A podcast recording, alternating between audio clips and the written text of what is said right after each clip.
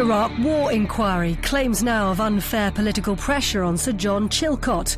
Also, the Battle of Britain's hardest day, remembered 75 years on. We had a job to do, but there's so many of them, you see. They've got lots of guns on. They soon blew the sump away of my aircraft. Flames appeared. And the US Army prepares for a landmark graduation.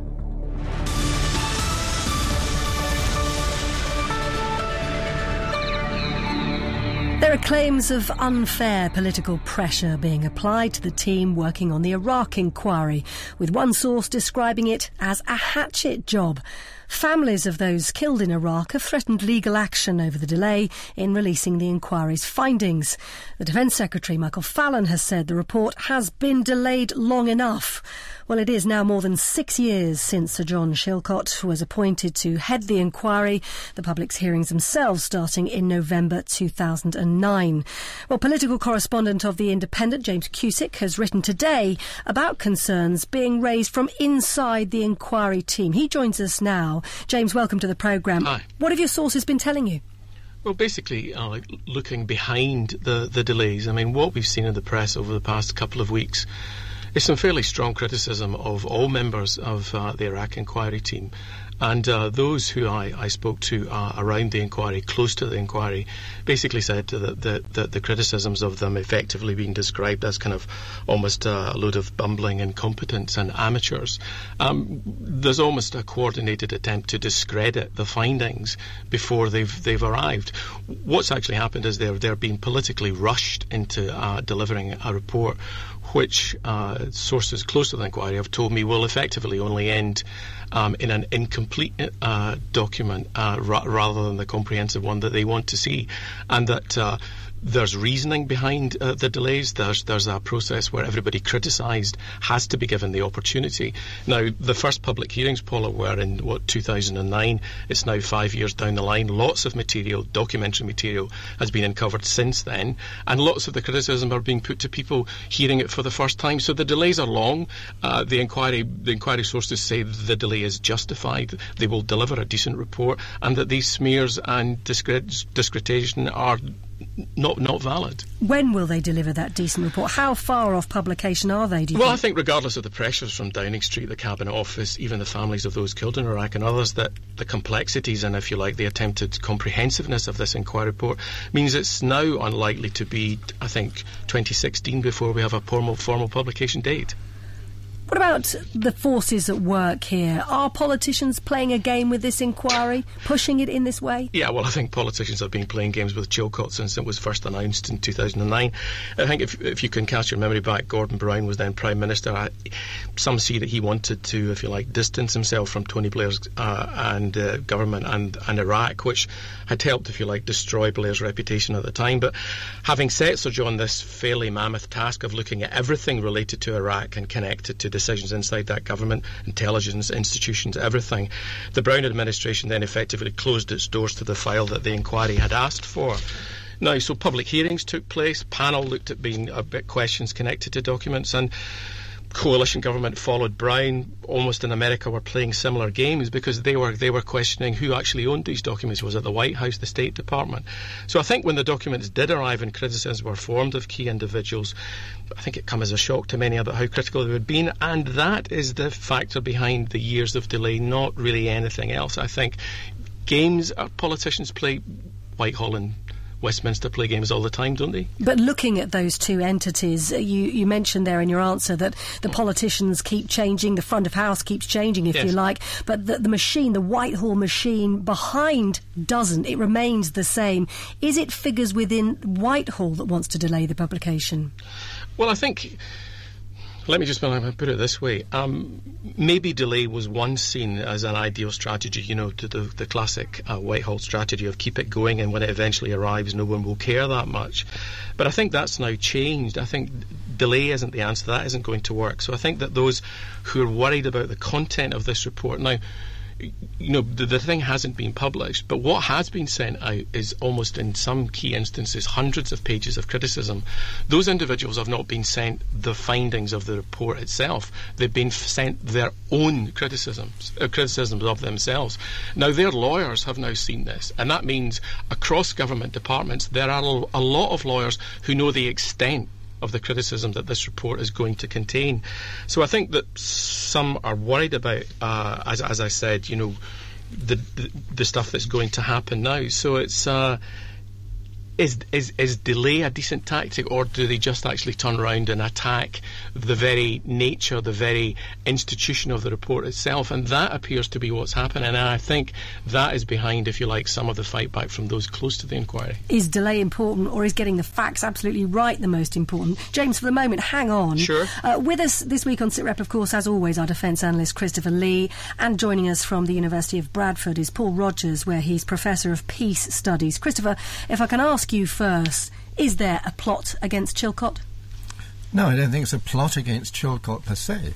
Um, what is what we've heard, and what is absolutely true, the thing has gone on for far longer than not so much it should have done, but for how long was expected.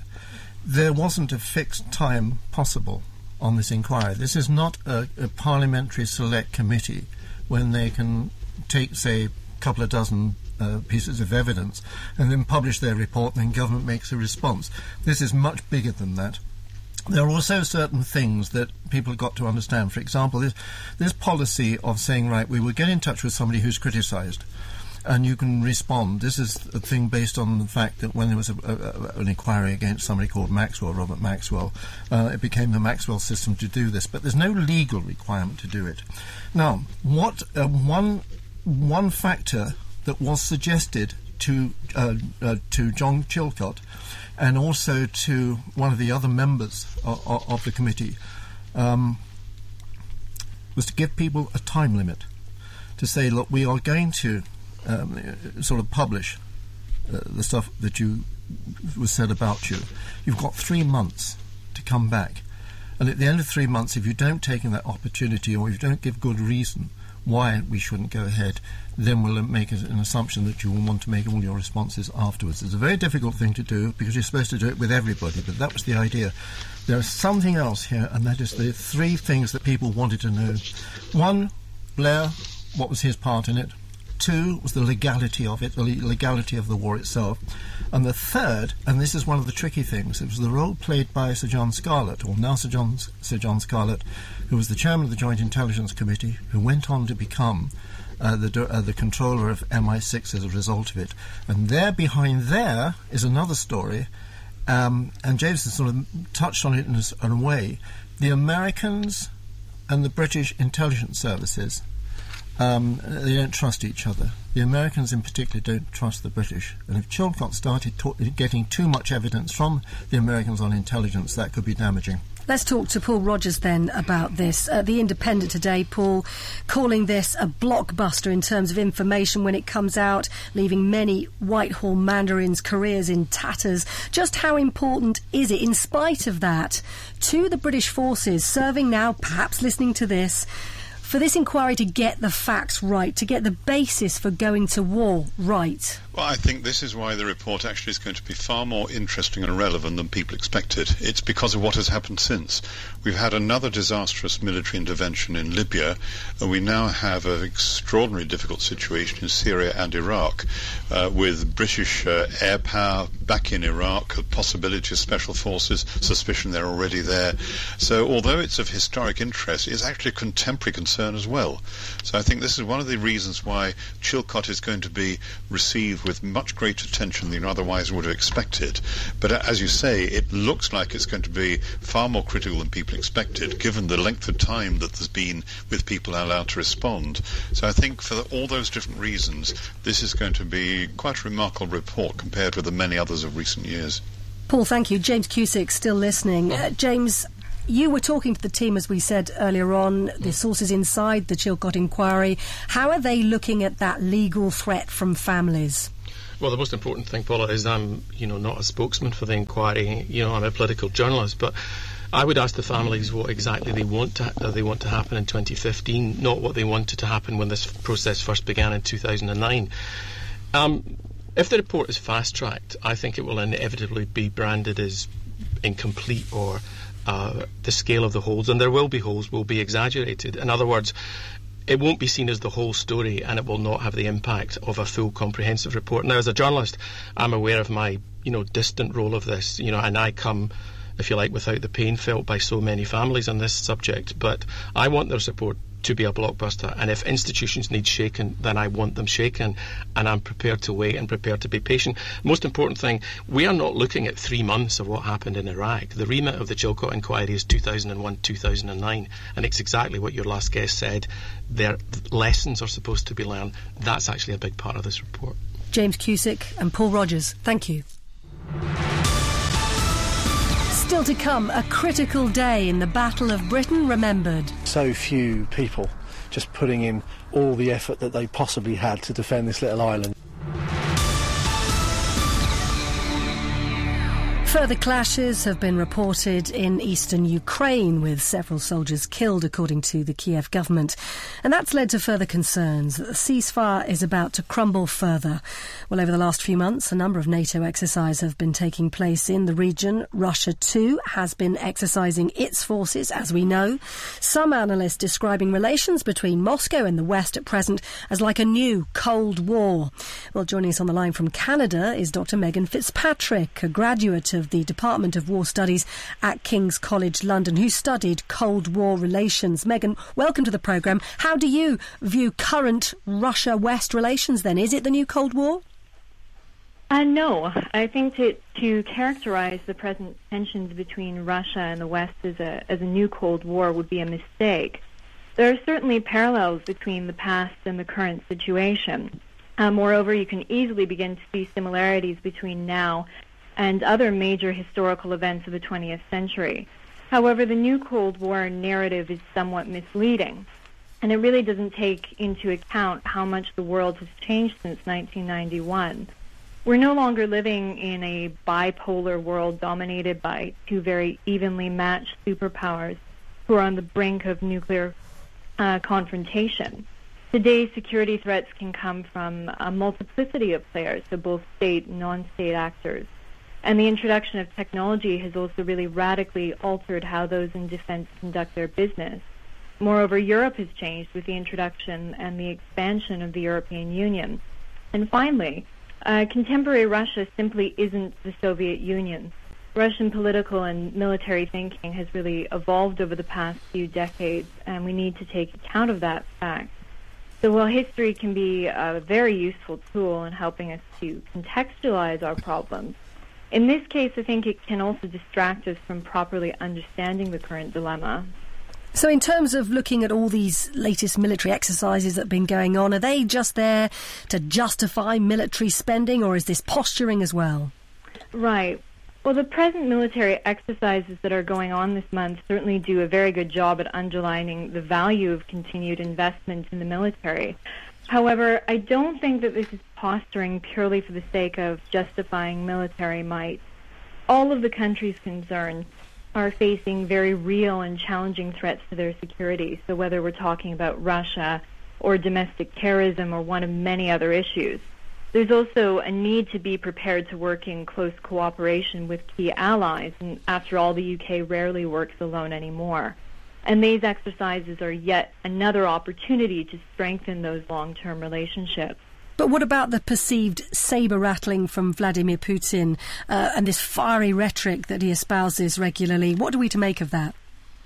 Sure. I think, well, historically, uh, Russian politicians do use make use of fiery rhetoric, and Putin is uh, is no exception to that rule. Of course, there's a need to to maintain a level of preparedness for the events or whatever events may come in the future. However, to to perceive the, the saber rattling as as a sign of things to come is is might be a mistake. It's good to talk to you, Dr. Megan Fitzpatrick. Thanks for joining us. Thanks very much. Now, this week marked 75 years since a pivotal day in the Battle of Britain. The so called hardest day was remembered with a special flight of Spitfires and Hurricanes from Biggin Hill in Kent. Here, with some of the memories and sounds from that day, is Tim Cooper.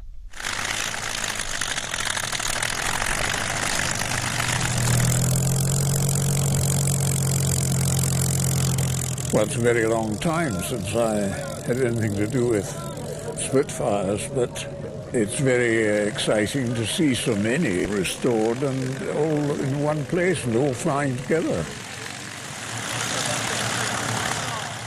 Squadron leader Rosser, Spitfire pilot. I mean, the Hurricane is a very good aeroplane, but the Spitfire's got it every time. Well, apart from anything else, it had much more stretch in it, and it, it's a wonderful aeroplane to fly.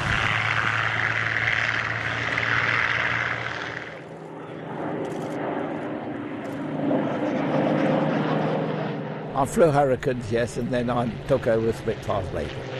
Tony Pickering, Battle of Britain pilot.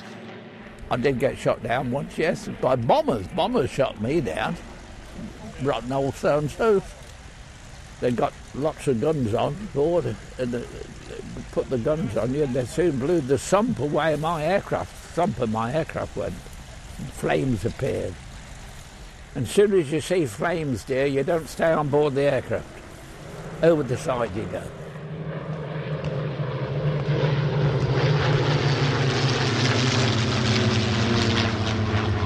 and it was the Luftwaffe coming over here to soften up, to take out our air force, so there was no air defence when the German armies came across the channel. Kent MP, Colonel Bob Stewart. But instead, they found there was air defence, and that air defence actually managed to hold them off. And if they had not held off the Luftwaffe in the Battle of Britain, it may well be a very different Britain we're in today. Thank God and thank you for all they did. Real pieces of history. And they need to be treated very, very gently by, by those that fly and operate them. Managing Director of Biggin Hill, Will Curtis. We don't want them to become museum pieces covered in dust. We want to see them flying, we want to see them operating in the air.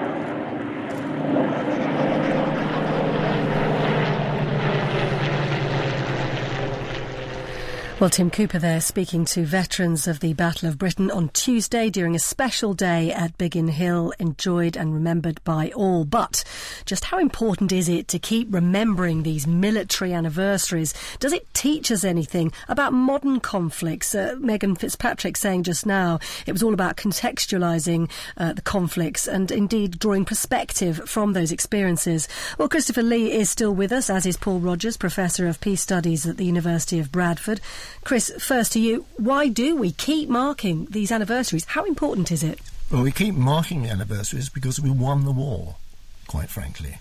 I mean, I'm not sure how many we would sort of mark if we hadn't won the war against uh, Nazi Germany. So it's vain, is it? Vanity? No, it's not vanity. It's the fact you just won. I mean, you go through, you know, go through 2,000 years of British history, and when you won, you had a celebration. You remember the date that you won. You didn't remember. I mean, we even turn uh, defeat into a victory. A per- perfect example uh, was Dunkirk. But the the other thing side of it, there is another important side of it. When people go to the uh, anniversaries or the commemorations, and we can take this on a grand scale. For example, um, Hiroshima, Nagasaki, uh, victory over Japan, or anything else like that on that grand international scale. It's interesting to watch the people who go in terms of the politicians who go.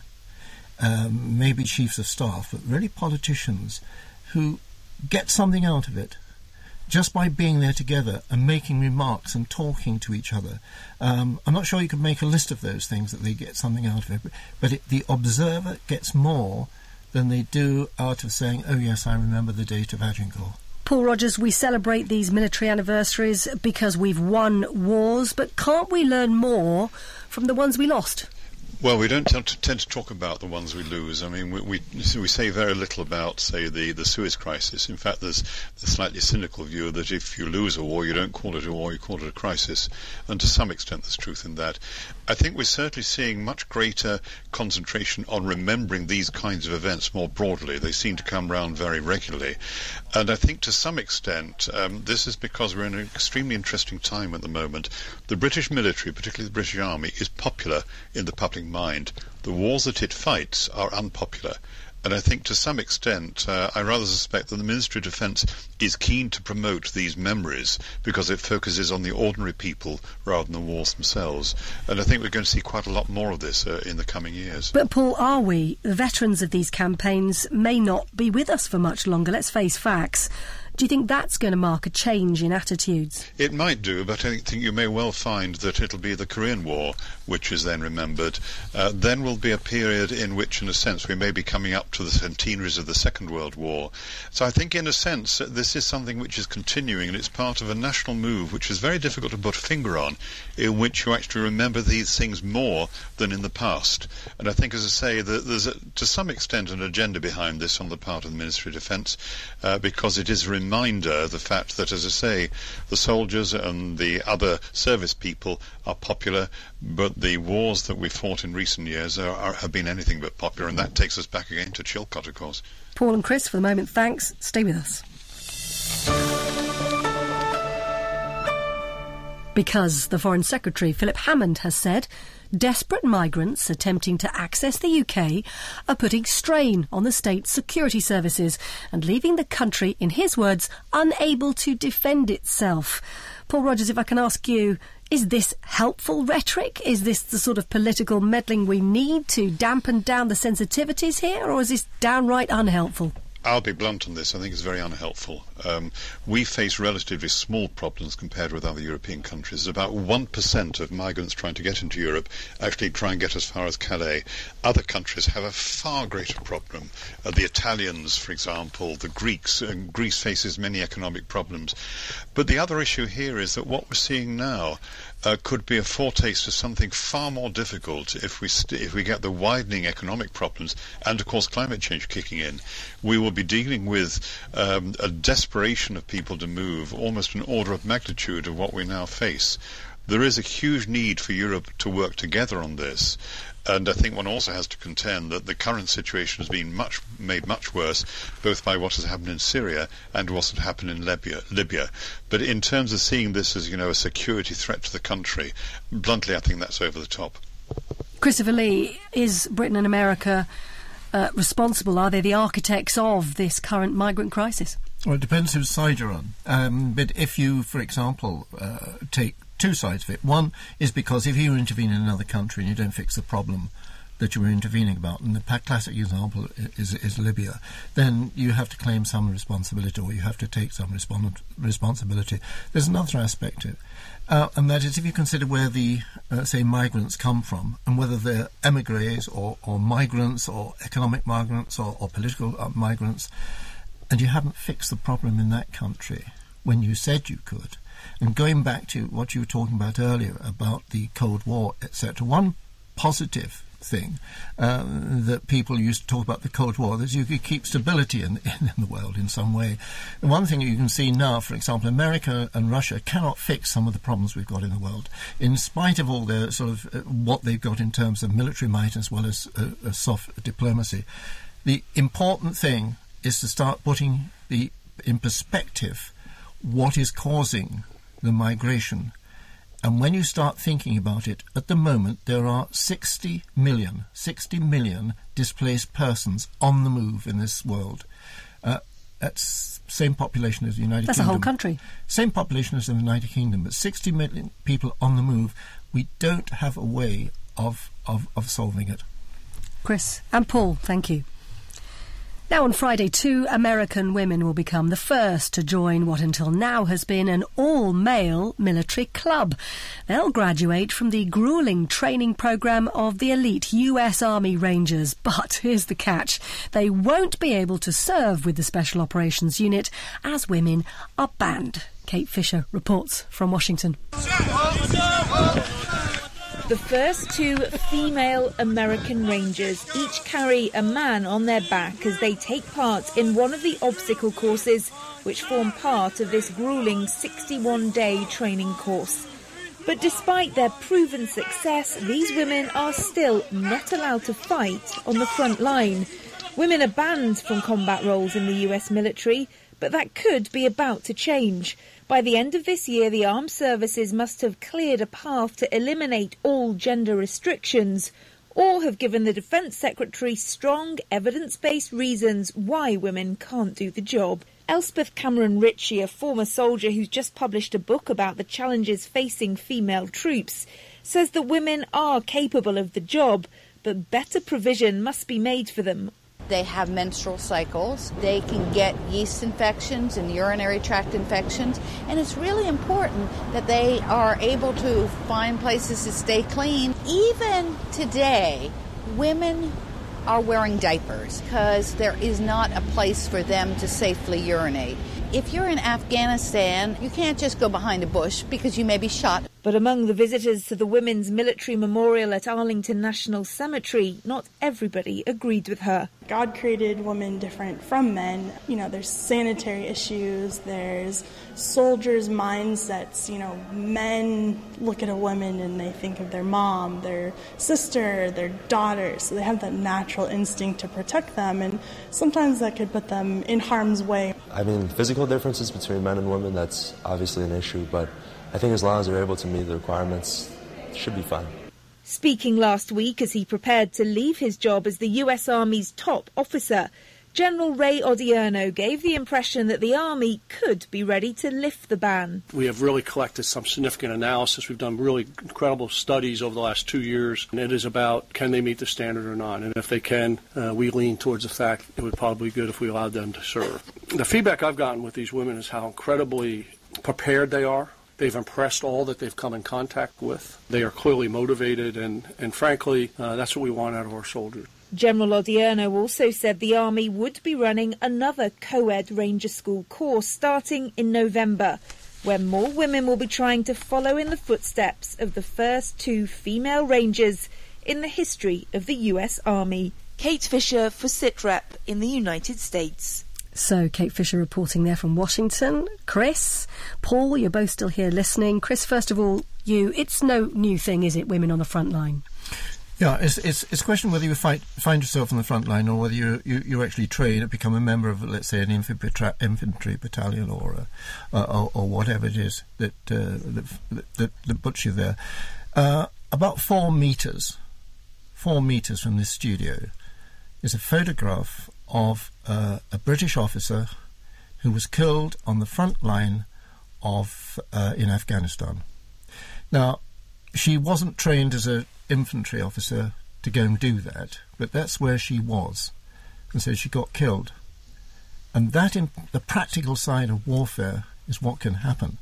Uh, the Israelis, for example, who've got a big sort of image of uh, Israeli women soldiers, they're not allowed on the front line and I think that is the difficulty. It's only the beginning of the debate. And every time we hear about, oh, it's the first woman general and it's the first woman that, I think it's pretty insulting to women that you're actually sort of picking picking them out and say you're the first one, etc. Paul Rogers, is it insulting or is it just sort of a bit out of date? I mean, I'm drawing to mind those uh, PKK resistance fighters, those those Yazidi women who are training now to fight against IS, the people who've been persecuting them and killing their mothers and children enough, so much so that they're angry enough to develop their own resistance. Uh, is it out of date? I think it is, it is out of date. I mean, after all, the 75th Ranger, Ranger Regiment, six battalions, um, it's quite large, several thousand troops. It is part of a very big expansion of U.S. Special Forces. The total Special Operations Command has something like 70,000 people assigned to it. That's not far short of the entire British Army. But the key thing is what Chris was saying. Essentially, the nature of warfare has changed. And in fact, you often do not actually get front lines. So, in fact, you may well get uh, units in which men, women are playing a very powerful role who are actually at great risk. And as Chris said, you saw that in Afghanistan. So yes, I think it is out of date because it doesn't factor in the way in which warfare itself is changing. Christopher and Paul, thanks very much to you both and our other contributors this week. Do keep your comments coming in on Twitter. We're at BFBS SitRep. And remember, you can download the programme as a podcast. Search for BFBS SitRep and join us again next week, please. But from me, Paula Middlehurst, it's goodbye for now.